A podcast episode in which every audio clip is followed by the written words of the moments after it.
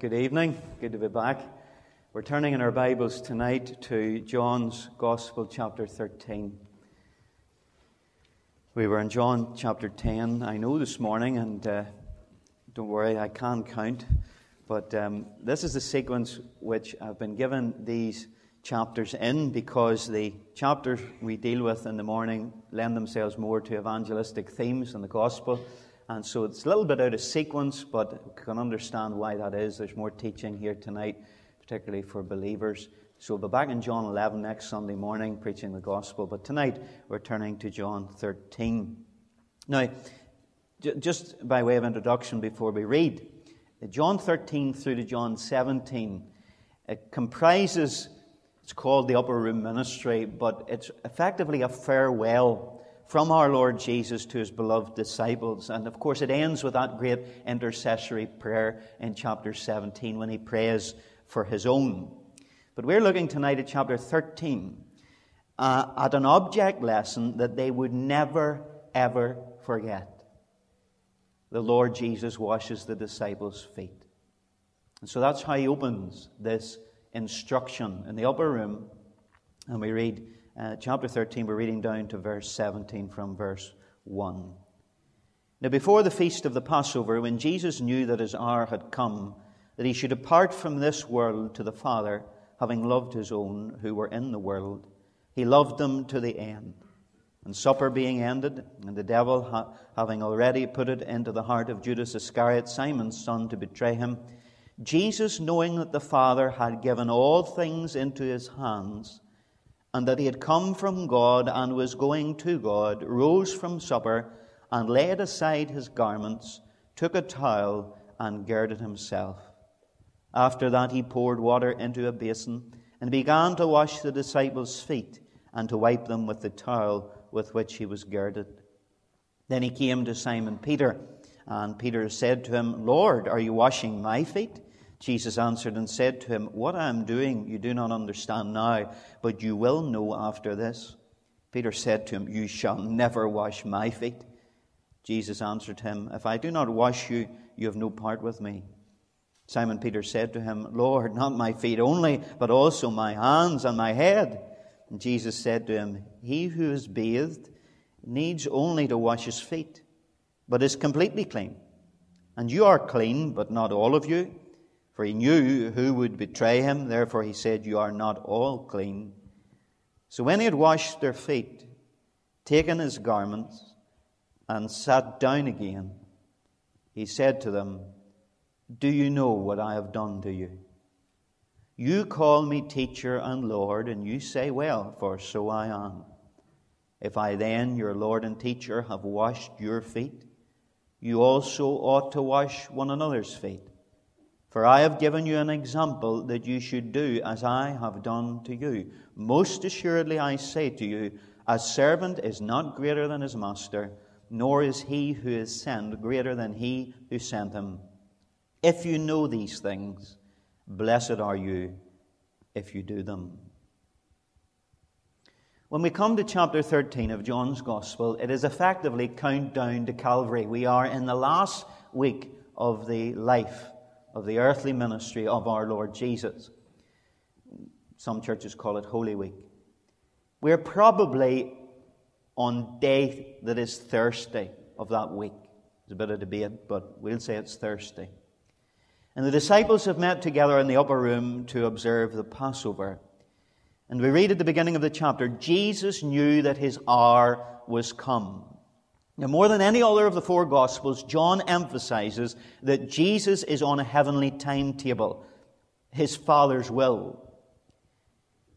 We read in chapter 2 and verse 4 at the incident of the marriage feast of Cana, Jesus said to his mother, uh, My hour has not yet come.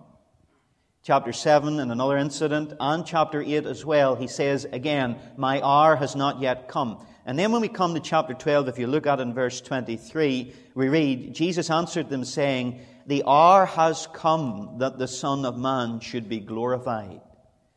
We read him saying in verse 1 of chapter 13, our text, that the hour had come. And then when we come to John 17, that great intercessory prayer, and verse 1, it says, Jesus spoke these words, lifted up his eyes to heaven, and said, Father, the hour has come. Glorify your Son, that your Son also may glorify you. What was this divinely appointed hour?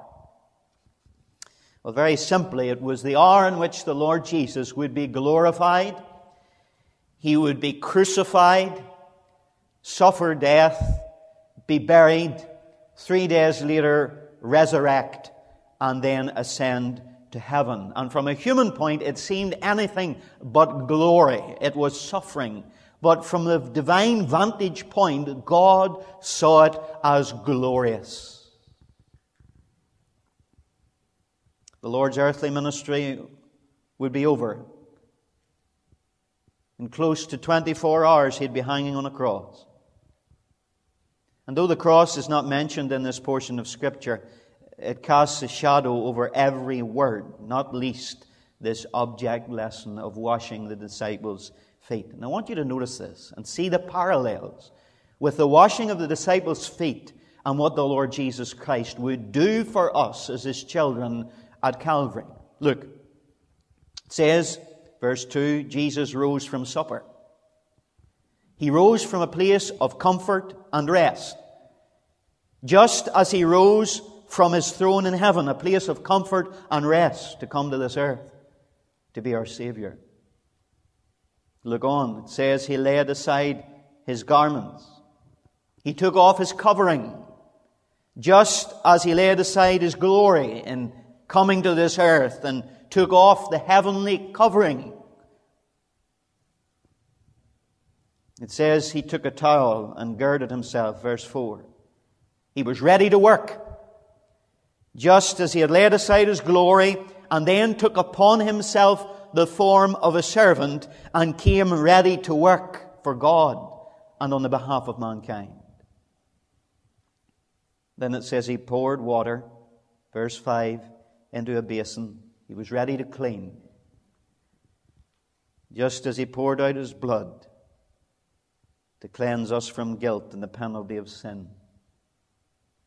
And then in verse 12 it says, He sat down again after washing their feet, just as he sat down at the right hand of the majesty on high, the right hand of the Father, after cleansing us from sin, having risen again from the grave. Is it any wonder John began this chapter, ending verse 1 with these words? He loved them to the end. Literally, it means he loved them to the uttermost. To an infinite degree, he loved them. And he demonstrated this love by washing their feet, but that was pointing, surely, was it not, to Calvary. And he gave himself completely in this object lesson. I mean, he could have took a, white, a wet flannel and just wiped the dust off their feet, but he didn't. He gave himself completely to this act to indicate how, going to Calvary, he was giving himself wholly to the Father's will for God's glory and for us. It's wonderful, isn't it? Now, it's easy here to celebrate the cross redemptively, all the great truths of our salvation, and fail to appreciate practically what Jesus was teaching in the washing of the disciples' feet. Now, what I mean by that is that Jesus links the cross with service. And I have to say that I find most of the time in the New Testament, when there's teaching on the cross, it always has a practical application. I'll give you two examples Philippians 2. Let this mind be in you, which was also in Christ Jesus. And then it talks about the uh, humiliation of the Lord Jesus and his condescension and how we ought to condescend to one another, how we ought to forbear and think of others as greater than ourselves and serve them and be long suffering with them. So it's connected. And there was feuding in the church at Philippi, and that was the point that Paul was making. But he used the cross. And then 2 Corinthians 8 and verse 9, we see exactly the same. He who was rich for our sake became poor, that we through his poverty might be made rich. And Paul says, You know the grace of the Lord Jesus. And if you look at the context, he's exhorting these Christians to give money, to give money to those saints who were in need. Now, we would think that perhaps abhorrent to use the cross as a motivation to give money. But Paul used the, the wonder of the sacrifice of Jesus in a very practical way, how it ought to affect our lives as Christians. Now, as we read here, we read that Jesus knew many things here. He, he knew Judas was going to betray him, verse 2. He knew that the Father, verse 3, had given all things into his hand. There are great, profound truths in this portion of Scripture that we don't have time to go into. But what I want us to concentrate on is this great object lesson of washing the disciples' feet. And I want us to see what the Holy Spirit has to teach us this evening through this. First of all, this object lesson teaches us a lesson in security. It's the first thing I want to bring to your attention. And if you look at verse 1 to 3, you will see that the emphasis is on what Jesus knew. He knew that his hour was come. He knew that Judas would betray him. He knew that the Father had given all things into his hand. And then in verse 4 and 5, the emphasis is on what Jesus did. So because of what Jesus knew, he did what he did in washing their feet and ultimately going to the cross. Now think of this. Jesus knew that the Father had given all things into his hand. He knew who he was. He knew where he came from. He knew where he was going. And so he enters into this act and ultimately on the way to Calvary, not as a mere victim of fate, but as a victor and the master of his own destiny. destiny. It, it smacks of him being in sovereign control of this hour. Now, this knowledge that Jesus had relates directly, I believe, to this object lesson. And here's the reason. We often think like this, do we not, when we look at this incident? Wow, look, look at who he was. Son of God in flesh. And we marvel at what he did, who he was, and what he did washing the dirty feet of the disciples. From such a height, he stooped so low for this deed. Now, that's true, of course.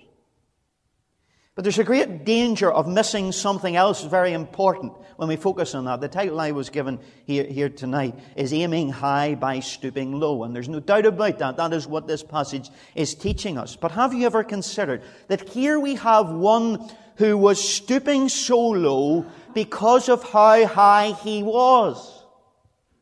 Let me repeat that. He was able to stoop so low because of how high he was. Let me explain. He knew that the Father had given all things to him. That's what John says. He knew what his destiny was. And if you have all things in your hand, you'll have no problem picking up a towel. Perhaps I'm not explaining myself. Let me apply it like this. Have you ever considered that pride, the thing we all have a problem with, and some of us, including myself, have enough to sink a battleship? Pride actually comes from insecurity.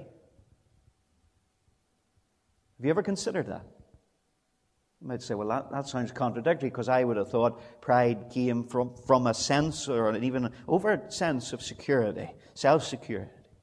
Well, listen carefully to what I'm about to say. I believe the desire to exalt oneself comes essentially from a dissatisfaction with oneself. So you have to overcompensate if you like. You see, the tragedy of pride is that security can never be found outside of God. Lucifer found that out, didn't he? He would exalt himself and he was cast down. He wasn't satisfied to get his satisfaction, his identity, his meaning, his security from God, so he sought it in self. But you cannot find security in self. And then you become insecure. But when you find security in Christ, and you realize who you are in Christ and what you have in Christ, you have nothing to prove anymore because you're secure, not in yourself or your achievements, but in who Christ is and what He's done. And you're satisfied in Him. So you don't need to find satisfaction in yourself or your own achievements. You know that you have been born of God. You know that you are in Christ. You know that you have all things. You know that you are going to God. So whatever you do, whether it's something grand and God uses you in a mighty way, or whether it's something menial or humble, it doesn't affect your worth because you do not derive your worth from what you do, but from who you are in Christ. Are you getting this? So I know that it is marvelous and awe-inspiring to see the stoop from the heights which he stooped to do what he did in this task of washing the disciples' feet. But I want you to consider tonight that actually it was the heights of security that he was in that enabled him with confidence and security in God to take such a low step. You see, the irony is in God's economy, it is through humility that we show our security.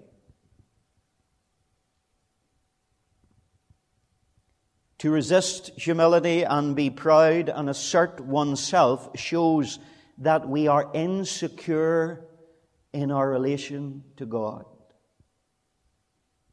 Now, I haven't got time to go into this, but if you want an example of this, you see it in 1 Corinthians chapter 3. And uh, Corinth was a church that was broken up into factions because of schisms that took place over saints who followed particular personalities that enamored them. Preachers that they liked, teachers, Christian leaders. And we read in 1 Corinthians 3, listen carefully as I read it to you, 21 through to 23. 1 Corinthians 3 21. Therefore, let, no one boast in men, for all things are yours. You hear that? You don't need to boast in anyone who's particularly gifted or profound because all things are yours. Listen, whether Paul or Apollos or Cephas or the world or life or death or things present or things to come, all are yours and you are Christ's and Christ is God's. So he's saying, don't find your identity in the personality that you're following. Why, why do you get a sense of satisfaction because uh, Paul, uh, he's got the brains, and Apollos, he's the gifted orator, and um, Cephas, well, he's got the charisma. People like him, he's a man's man. Don't derive your identity from that. Ide- derive your identity from, from God, what you have in Christ. And Christ is God's, and therefore all things are yours. Do you see it? When we give in to pride and a competitive spirit, we show that we are insecure in our relationship with God. And if you have to prove something, you're insecure. But if you have nothing to prove, you can wash someone's feet. It's an object lesson in security.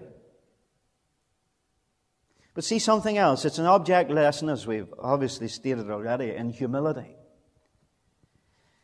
The Jewish laws and traditions say that a teacher, a rabbi, had no right to expect his disciples to wash his feet. They might be his understudies, but it was wrong for him to expect such menial service of them and it was customary that the lowest servant of the house would wash the guests as they entered into a house. Not all the time, but particularly for formal meals, just like this Passover meal would have been. Now, look at verse 2. It appears that midway through the meal, Jesus rose from the supper to wash their feet. Now, the authorized version and the New King James, which I'm reading tonight, says, and supper being ended. But other texts actually say, and during supper, during the meal. And if you go down to verse 4, that seems to be borne out by that verse, rose from supper and laid aside his garments, took a towel, and girded himself. Irrespective, what is very clear is that they ate this meal with dirty feet. You say, well, so what? Well, they ate this meal, most likely, if it was the Passover, around a U shaped table that was very low in height.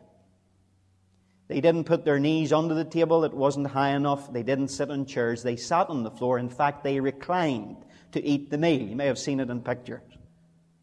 But by reclining, it meant that your feet at such a low height of a table would be very close to the person beside you eating. And uh, in the dust of the desert of the Middle East, you can imagine how dirty feet would become. So it appears that they had started eating and they were halfway through the meal. Why didn't any of the other disciples wash the feet of the rest? Why didn't the disciple do this first? Why was it left to Jesus? Well, we've read from verse 1 that Jesus knew many things, didn't he? And one thing he knew was the pride that was deep down in the heart of these disciples. Now, don't misunderstand me. I think that any of them would have washed Jesus' feet. But they couldn't have washed his without washing the others. So no one got their feet washed. Someone put it like this it would have been an intolerable admission of inferiority among these fellow competitors for the top positions in the disciples' hierarchy. What they mean by that is, if you look at Luke's Gospel, chapter 23, don't look at it now, but it wasn't minutes after this event that the disciples were arguing among themselves who was the greatest. Can you imagine that? How they would wash Jesus' feet if they didn't have to wash the other boys. It was an object lesson in humility. Now, the more I think about this act, the more profound it becomes. And I cannot share with you tonight, in the time we have, what is in this portion of Scripture. But I believe the problem is all we ever seem to do about this portion of Scripture is think about it. Would you look with me, please, to verse 13? You call me teacher and Lord, and you say, Well, for so I am.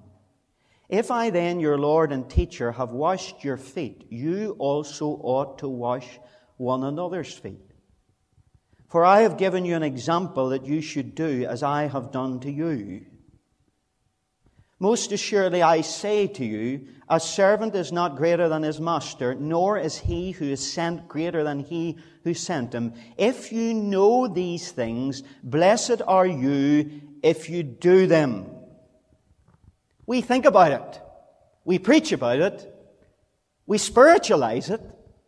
But Jesus says, blessed are you if you do these things. Now I'm going to give some of you a shock. I want to wash someone's feet here tonight. How do you feel about that? Are any of you at this moment feeling a little bit of panic? My wife might. Who's he going to pick? Oh, I hope it's not me. Why wouldn't you want it to be you? Why? Would it be that you might be embarrassed? Someone washing your feet? Why would you be embarrassed by letting someone serve you? I'll give you the answer. The answer is pride. That's why. To be served by another often demonstrates in our warped mentality that we need others. And we don't want to demonstrate that we need others, we want to demonstrate that we don't need others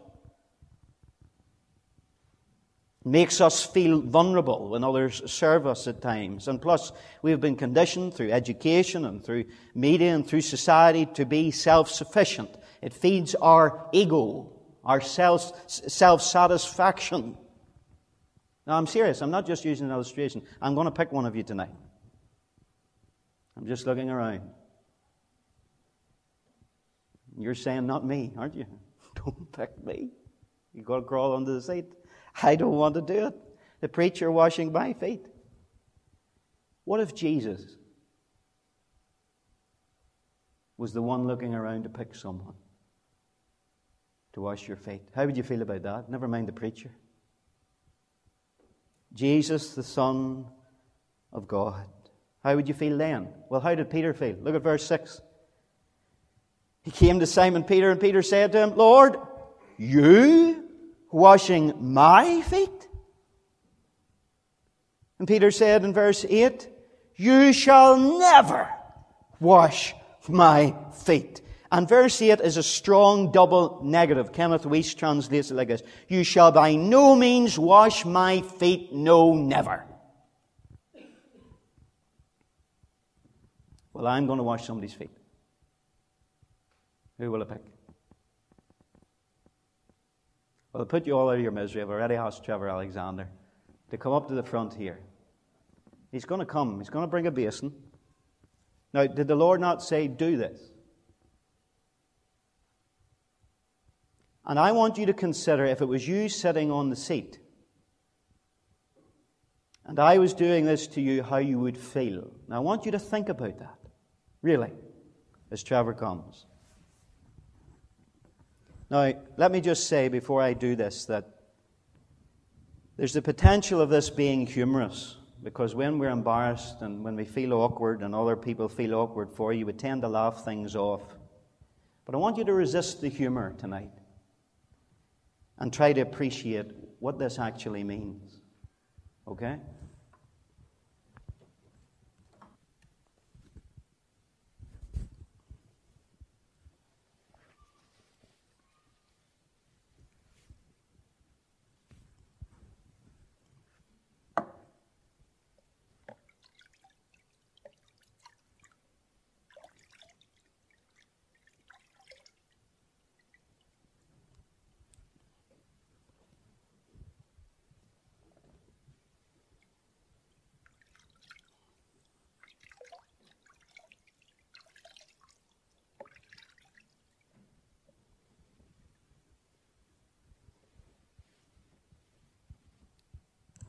Now, I know all of you couldn't see that, but you got the gist. Now, Trevor, I only want to ask you one question. How does it feel to have your feet washed? Um, I suppose um, to see you get down on your knees and to, you know, put feet in the water, it's unusual and also quite humbling. And perhaps a bit embarrassing as well, especially with all these people here. Mm. That's all I want to ask you, Trevor. Thank you for obliging. Now, Trevor said it was humbling. Um, many years ago, I, I, visited India and turn this off and go back to the other one. And some of the dear Indian people, very poor, poor people, um, got the whole team who were away in India, lined them up, and did what I've just done to Trevor, and it was the most humbling experience of my life. These poor Indian people washing my feet. And I felt that's exactly the words that I used to express that experience, how humbling it was. Now, you ask me, I, I was doing it here tonight, that's the first I've ever done that, how I feel. Well, the answer is exactly the same. I feel humbled. It was hard to do that. It takes boldness, not timidity, to be humble in an active way. Don't think it's timidity or fear. It's much easier standing behind the pulpit here and uh, above contradiction almost. It's very different in, than formality. I wonder how the Lord felt. Did he feel humbled? Well, of course he didn't because he had no pride from which to be humbled from. Had he? He was humble. He was there. He was it. It's very powerful, isn't it? And what an illustration of Philippians 2, verse 1 following, but we'll read from verse 4. Let each of you look not out not only for his own interests, but also for the interests of others. Let this mind be in you, which was also in Christ Jesus, who, being in the form of God, did not consider it robbery to be equal with God, but made himself of no reputation, taking the form of a bondservant, and coming in the likeness of men. And being found in appearance as a man, he humbled himself and became obedient to the point of death, even the death of the cross. Now, listen, put all this together for a moment the Father had put all things into the Son's hands. And yet he picked up a basin and a towel. And that was imprinted indelibly on the consciousness of the disciples. And eventually they got the message because in 1 Peter 5 and verse 5 we read that Peter said to elders, by the way, and all of the assembly, Yes, all of you, be submissive to one another and be clothed with humility. And the, the scholars believe that this idea of clothing yourself with humility is exactly the same terminology that is thought of when Jesus girded himself with the towel to wash the disciples' feet. That's what you leaders ought to be doing. You're meant to be servants, washing feet. And Peter went on to say, God resists the proud, but gives grace to the humble. He, as someone put it, he resists the proud, but can't resist the humble. Oh, there's so many lessons from this object le- lesson, particularly in relation to humility. And here's another one that I want to share with you tonight. Listen carefully. You must learn to be served by Jesus before you can learn to serve him properly. Have you got that? You must learn to be served by Jesus before you can learn to serve Him properly. And one of the signs that you are learning this is if you let Jesus serve you through His body, that is the church, other believers. Do you take service well when others serve you? Or do you react proudly? Some of you might be familiar with William MacDonald, many of his writings, brilliant um, and preacher of the Word of God, an outstanding expositor of the Bible.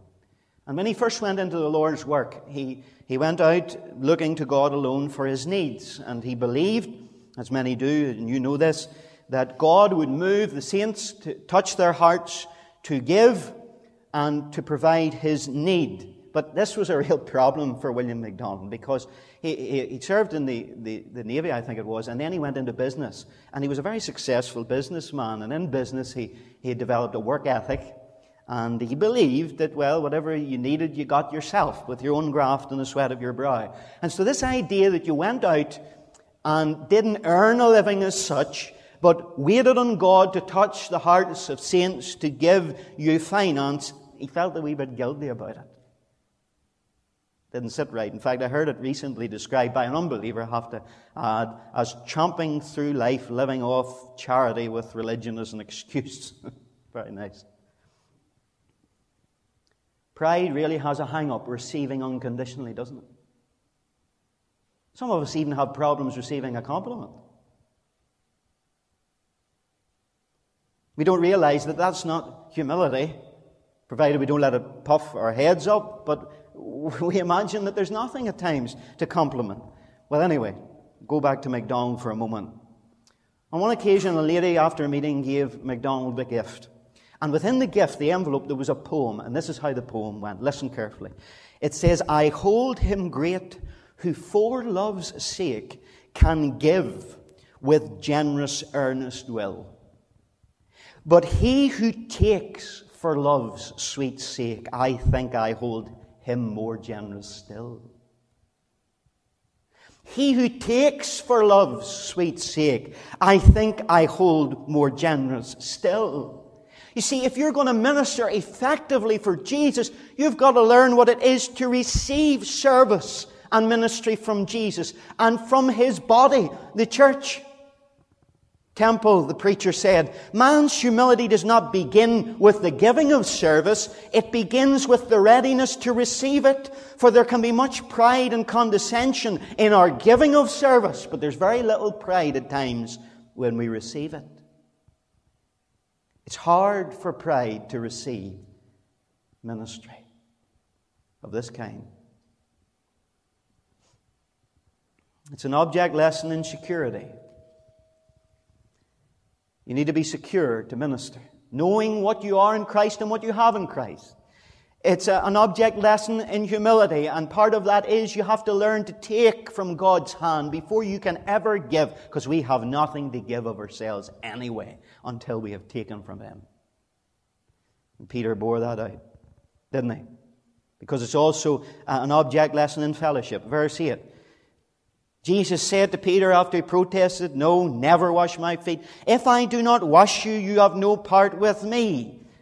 And Jesus was using a term in Greek, luo, which means to bathe, to bath, to immerse. And you must allow Jesus to wash you completely. And it's in the perfect tense, which means this is settled once and for all, and you never need to be washed again. This is salvation.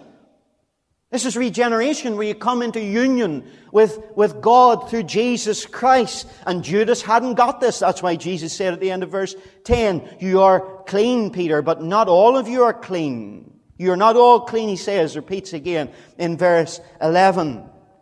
Are you washed tonight? Is there someone here that is not cleansed of, of your, your sin? But once that happens, and it only has to happen once, because we walk in a defiled and wicked world, we, we get dirty feet. And you must have your feet washed before the Lord, spiritually speaking. Verse 10, look at it all. He who is bathed needs only to wash his feet, but is completely clean, and you are clean, but not all of you. So let me try and sum it up. Jesus uses this word luo for regeneration where we get washed completely clean of our sins. But here in verse 10, he uses the word nipto, which means wash a part of the body for this washing of feet. And he's saying this, you're clean, cleansed, and forgiven when you come to Christ in repentant faith, trusting in Him alone. But because you get dirty and defiled as you walk through this life, you need your feet washed. And so if the bathing is union, this washing of the feet is communion. The bath speaks of being cleansed of the penalty of sin, and the feet being washed by the basin speaks of being cleansed of the pollution of sin that we pick up every day. It's all of what John talks about in 1 John chapter 1 when he says, If we have no sin, we deceive ourselves and we make God a liar. But if any man sin, we have an advocate with the Father, Jesus Christ the righteous. And if we confess our sins, He is faithful and just to forgive us our sins and cleanse us from all unrighteousness. But we must walk in the light as He is in the light. We must walk before Him to have our feet cleansed. And the blood of Jesus Christ, God's Son, goes on cleansing us of all sin. Now that's evangelical doctrine about justification and about communion and fellowship. But but consider this, linking all of this together tonight, consider true humility grows out of a constant relationship with the Father through the Son. And I believe there's an allusion here to the fact that unless our fellowship with God is right, our fellowship with others won't be. And Jesus said to Peter, Peter, yes, you're, you're, you're, you have to be washed all over. And he said, wash me from head to toe. And, and Jesus told him, you're already clean. But you have to have your feet washed. And he's teaching them, unless you receive ministry from me, unless you allow me to serve you, and sometimes I will serve you through the ministry of the church, the body, unless you do that, you'll not be in a fit position to minister to others. You see, when we're not right with God, we're not right with our brothers and sisters. Genesis chapter 3 teaches that, where God's relationship with man was broken through man's sin. And then in chapter 4, man's relationship with his brother was broken because of sin. You've got to get your fellowship with God right. And unless you're fellowshipping and relating right with Him, you'll not relate right with others. And the church today desperately needs this lesson on humility because it is filled with competitive spirit, criticism, jealousy, backbiting, bitterness. And the only sign that that is, is that we're not right with God. We're not receiving from God. And I want you to consider this, and I believe this is a word from God to someone or more. I consider Trevor a friend. Jesus was at the feet of a traitor. Doesn't say he washed everyone's feet except Judas named Iscariot.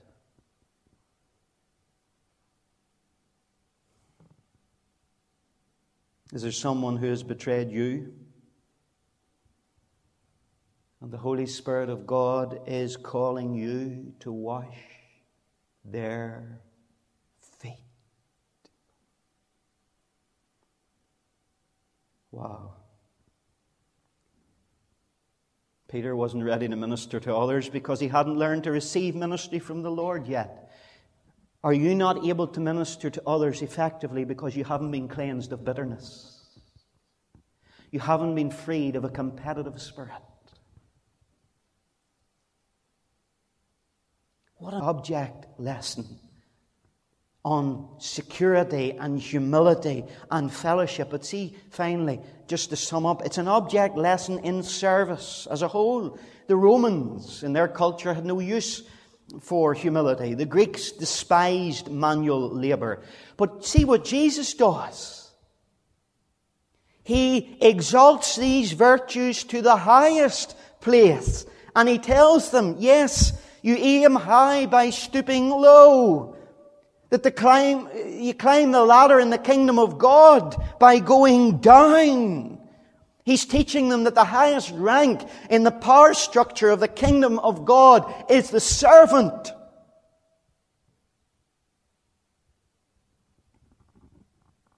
It's an object lesson in service. Warren Wiersbe says, The world asks how many people work for you, but the Lord asks, For how many people do you work?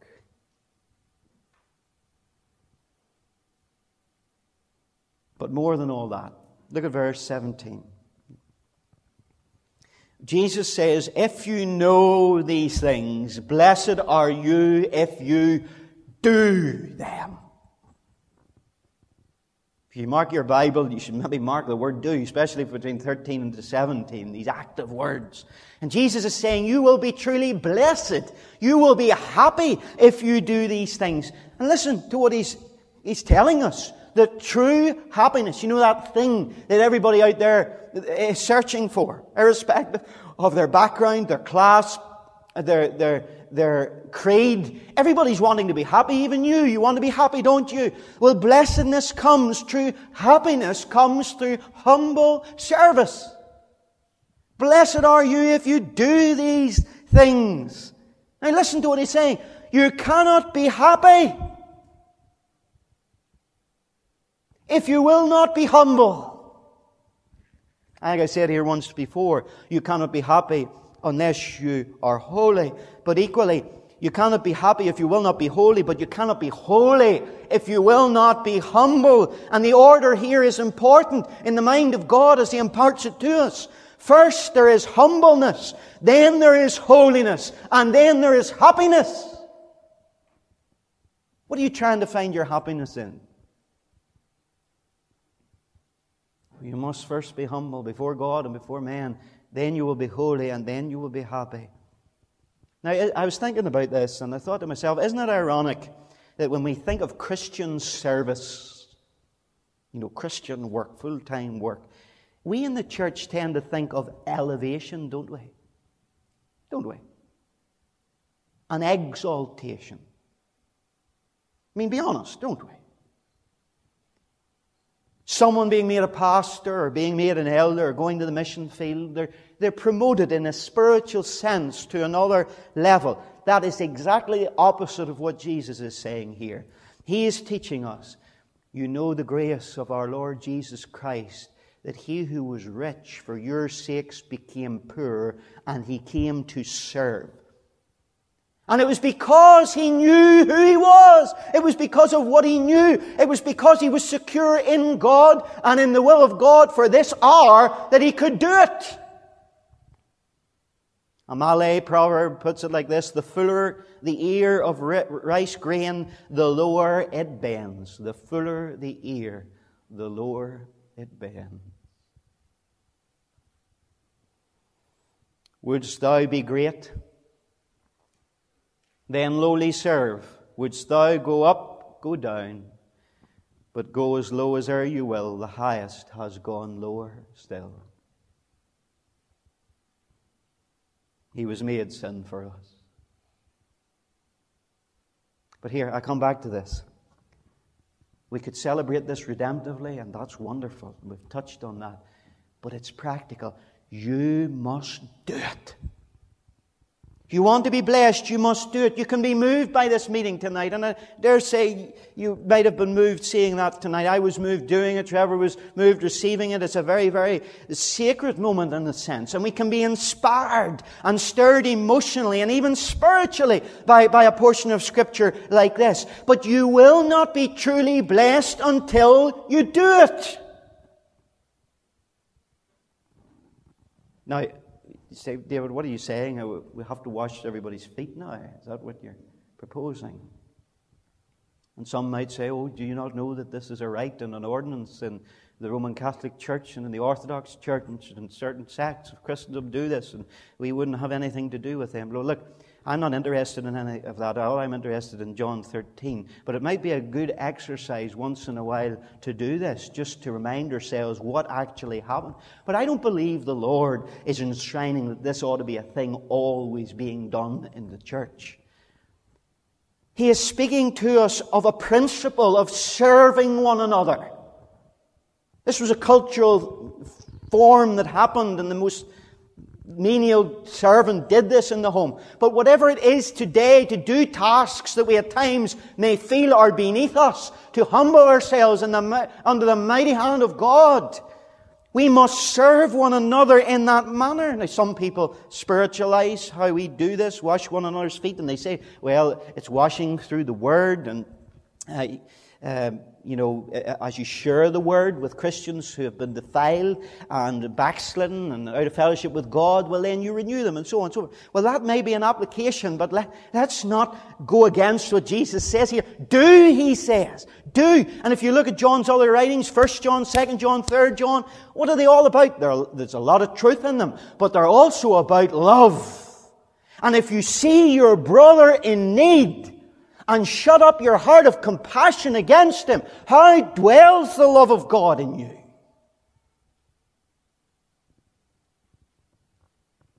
Now, I'm almost finished.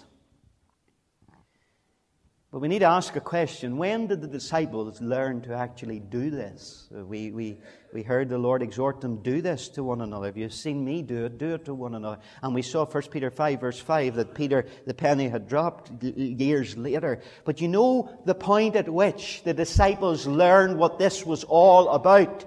Pentecost. That's right. In fact, the penny dropped regarding everything at Pentecost. And here's the lesson from that. To wash one another's feet is not natural. It is supernatural. The old nature goes against it. Because it is in fact the nature of God in Christ that is imparted to us by the power of the Holy Spirit. And you look at the fruit of the Spirit, love, joy, but they all emanate from that first characteristic love. And it's agape love. That's the love of God. It's supernatural. That's why you have to go against the grain. Jesus didn't. He didn't have to humble himself. He was humble. But if we are going to do it, we're going to have to humble ourselves. We're going to have to count the sin nature dead and ask for the fullness and power of the Spirit to walk as He walked. These apostles and disciples were going to be the foundation of the church that would be built on. And it would not survive if they didn't not learn to serve one another and started lording it over one another.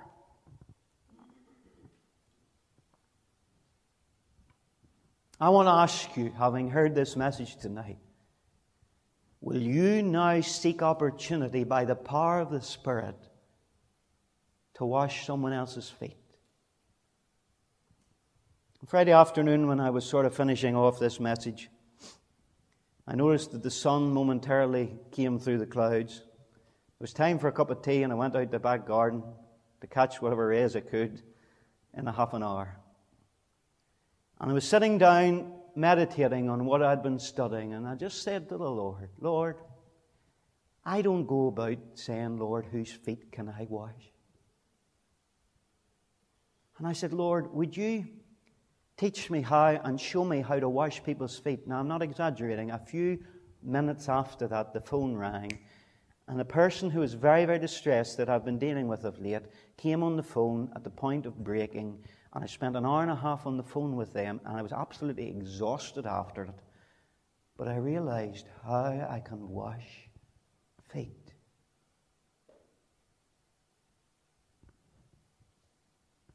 He humbled himself to the manger and even to Calvary's tree but I am so proud and unwilling, his humble disciple to be. Someone has summarized this portion like this God's formula for spiritual health and joy. One, submit to the Father.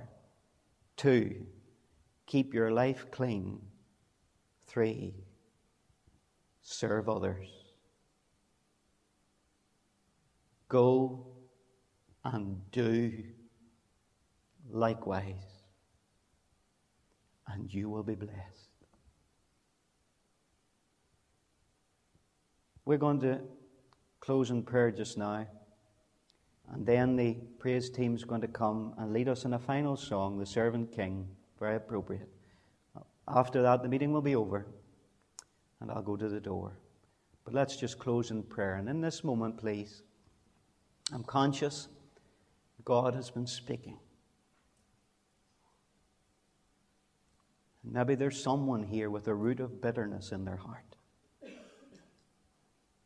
mean, please think of this. I mean, I just despair at times preaching that people just, it's as if they're watching television and it's, it's not talking to them and they don't apply it to their situation. Listen, there's someone in your life and they've been a traitor to you or they have deeply hurt you. And I'm not saying that you deny what they've done or legitimize it because it might be very wicked. But you need to learn to wash their feet. Even if that's just praying for them every day.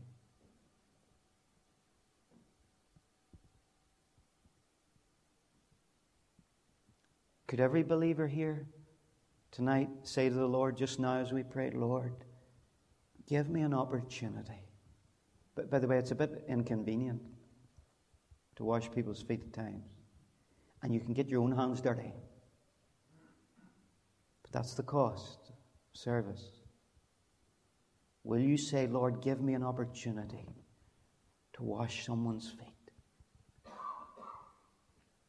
Father, I thank you for the Lord Jesus for his humility and to think that he is the revelation of your heart, O God. And we, we just cannot conceive of this. The great God of heaven, and he reveals his heart. And it's a humble one. The great lion of Judah, but his heart is of a lamb. Oh Lord Jesus, teach us your way. Help us to follow you and to wash one another's feet.